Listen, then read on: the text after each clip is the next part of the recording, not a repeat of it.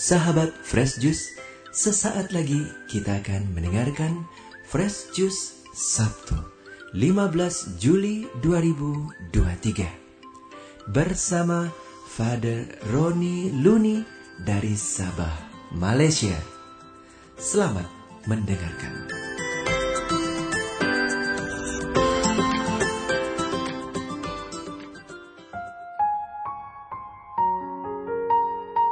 Salam damai Kristus dan selamat merayakan hari peringatan Santo Bonaventure, Uskup Religius dan Pujangga Gereja, kepada semua pendengar setia Fresh yang dikasihi Tuhan.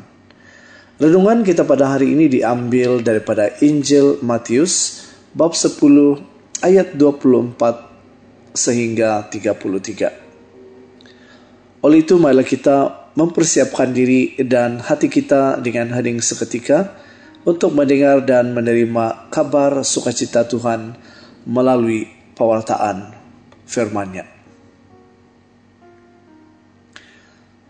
Pada waktu itu Yesus bersabda kepada kedua belas muridnya, Seorang murid tidak lebih daripada gurunya, atau seorang hamba daripada tuannya Cukuplah bagi seorang murid jika ia menjadi sama seperti gurunya, dan bagi seorang hamba jika ia menjadi sama seperti tuannya.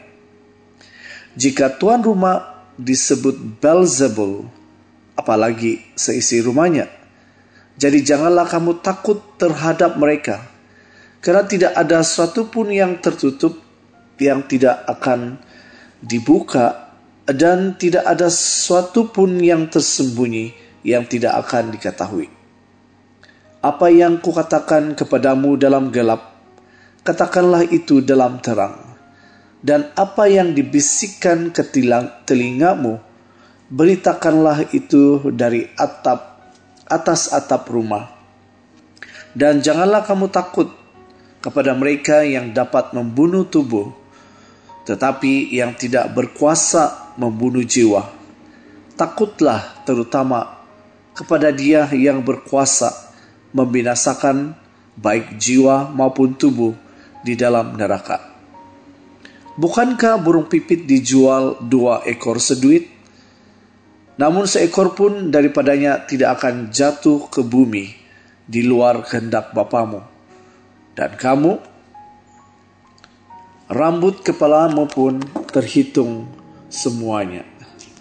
Sebab itu janganlah kamu takut, karena kamu lebih berharga daripada banyak burung pipit. Setiap orang yang mengakui aku di depan manusia, aku juga akan mengakuinya di depan Bapakku yang di sorga.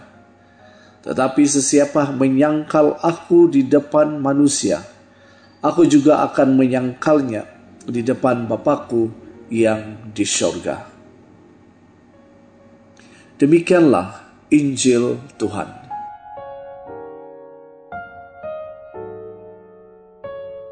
Saudara-saudari yang dikasihi Tuhan, menganut kepercayaan yang berbeza dengan kaum majority sering kali menyulitkan bagi sebagian orang. Namun, kita sebagai seorang Katolik, kita memiliki tanggung jawab untuk menjadi terang dan garam dunia. Di mana pun kita berada, kita harus menjadi saksi hidup bagi Tuhan untuk menyaksikan kasih dan kemuliaannya bagi keselamatan dan pemulihan hidup manusia melalui pengorbanan Yesus Kristus di atas kayu salib. Tetapi tidak semua orang menyambut berita damai itu dengan sukacita. Sebaliknya, sebagian besar orang tidak mengakui anugerah keselamatan di dalam Yesus. Mereka bersikap sinis dan benci mendengarnya. Bahkan salib sering kali menjadi bahan ejekan dan olokan. Mereka meremehkan dan mencemooh para pemberita kabar keselamatan. Tidak sedikit utusannya yang menjadi korban penganiayaan karena salib tersebut. Banyak anak Tuhan yang tidak tahan dengan kritikan dan ejekan. Sehingga jangankan bersaksi tentang Kristus, membuka jati dirinya sebagai seorang Katolik saja pun enggan dan malu. Mereka lebih suka menutup berita ini daripada mendapat malu dibenci dan dikucilkan oleh keluarga, saudara, teman maupun tetangga. Banyak yang khawatir kehilangan jabatan, pekerjaan atau reputasi bila menyebut dirinya sebagai pengikut Kristus. Apalagi yang sudah menjadi public figure, rasa-rasanya nama Yesus menjadi penghalang bagi kemajuan karirnya sehingga mereka takut mengakui Yesus Kristus di depan umum. Tapi coba kita renungkan perkara ini. Bayangkan jika seandainya Yesus malu dan enggan membela kita. Bagaimana sekiranya Yesus memilih untuk tidak menanggung malu dan penderitaan akibat penyiksaan sampai mati di kayu salib demi menyelamatkan kita? Apa jadinya kita hari ini? Ketika Yesus menggenapi rencana Tuhan mengenai penyelamatan manusia, lihatlah bahwa Yesus harus menanggung malu yang sedemikian besar dan penderitaan mengerikan hanya untuk menebus segala dosa kita. Apa yang kita hadapi hari ini yang mungkin dapat mendatangkan penyangkalan atau rasa malu untuk mengakui dia tidaklah setanding dengan apa yang dialami Tuhan Yesus ketika menyelamatkan kita.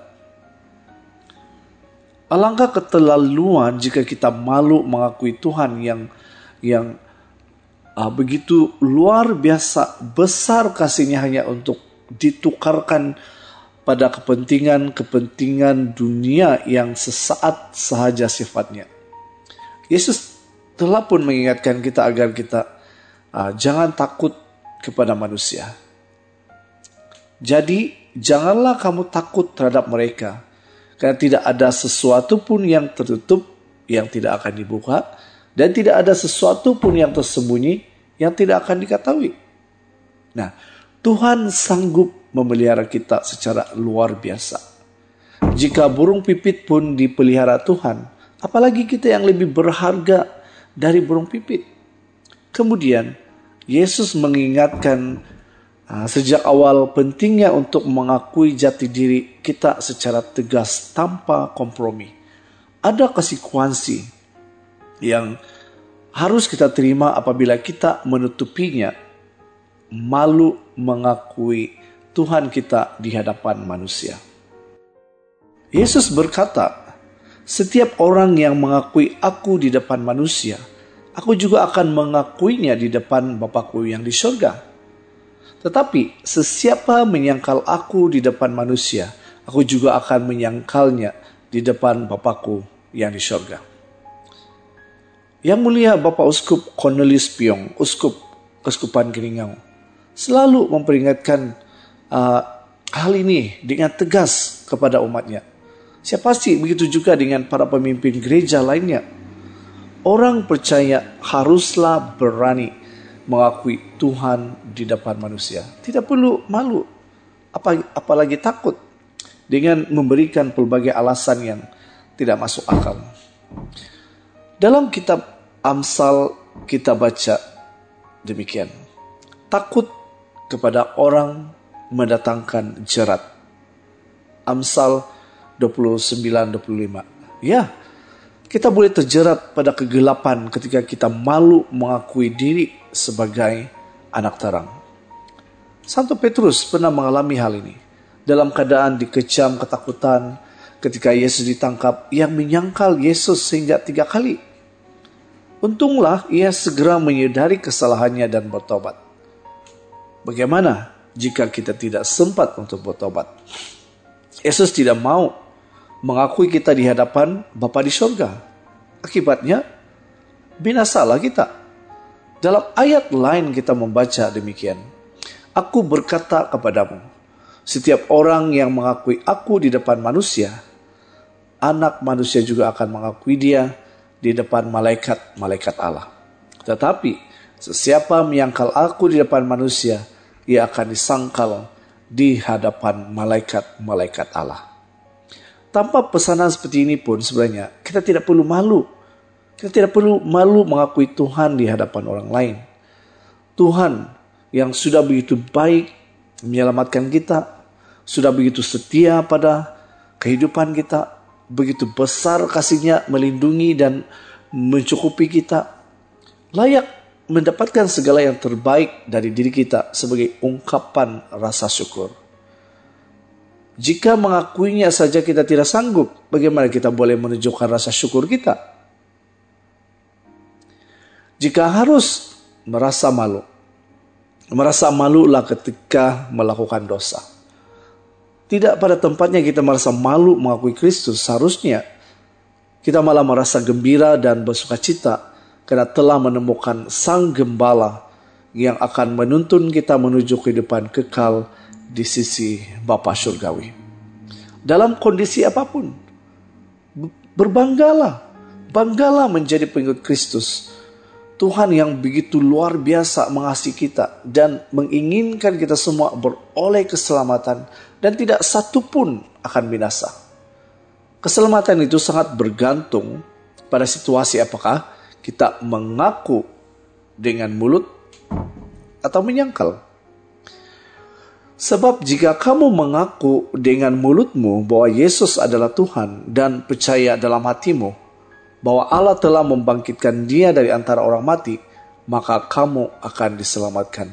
Roma bab 10 ayat 9. Kenapa begitu? Mengapa demikian? Kerana dengan hati orang percaya dan dibenarkan, dan dengan mulut orang mengaku dan diselamatkan. Hati yang bersuka cita, penuh syukur tidak akan pernah malu mengakui Kristus sebagai Tuhan dan Juru Selamat. Hati yang seperti itu pula yang akan dengan bangga mengakui dengan mulut dan karenanya beroleh keselamatan. Oleh itu, saudara dan saudari, buanglah perasaan malu dan takut itu jauh-jauh.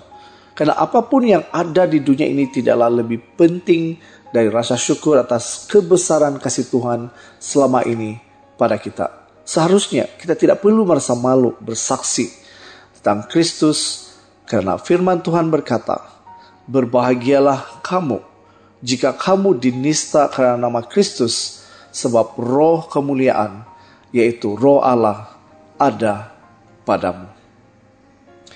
Sekian saja renungan hari ini. Semoga kita berjumpa lagi di siri renungan yang selanjutnya.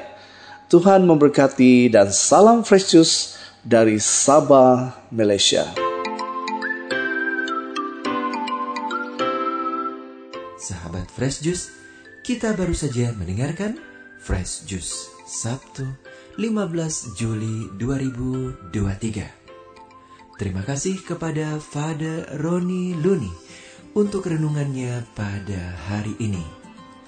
Sampai berjumpa kembali dalam Fresh Juice edisi selanjutnya. Tetap semangat, jaga kesehatan dan salam Fresh Juice.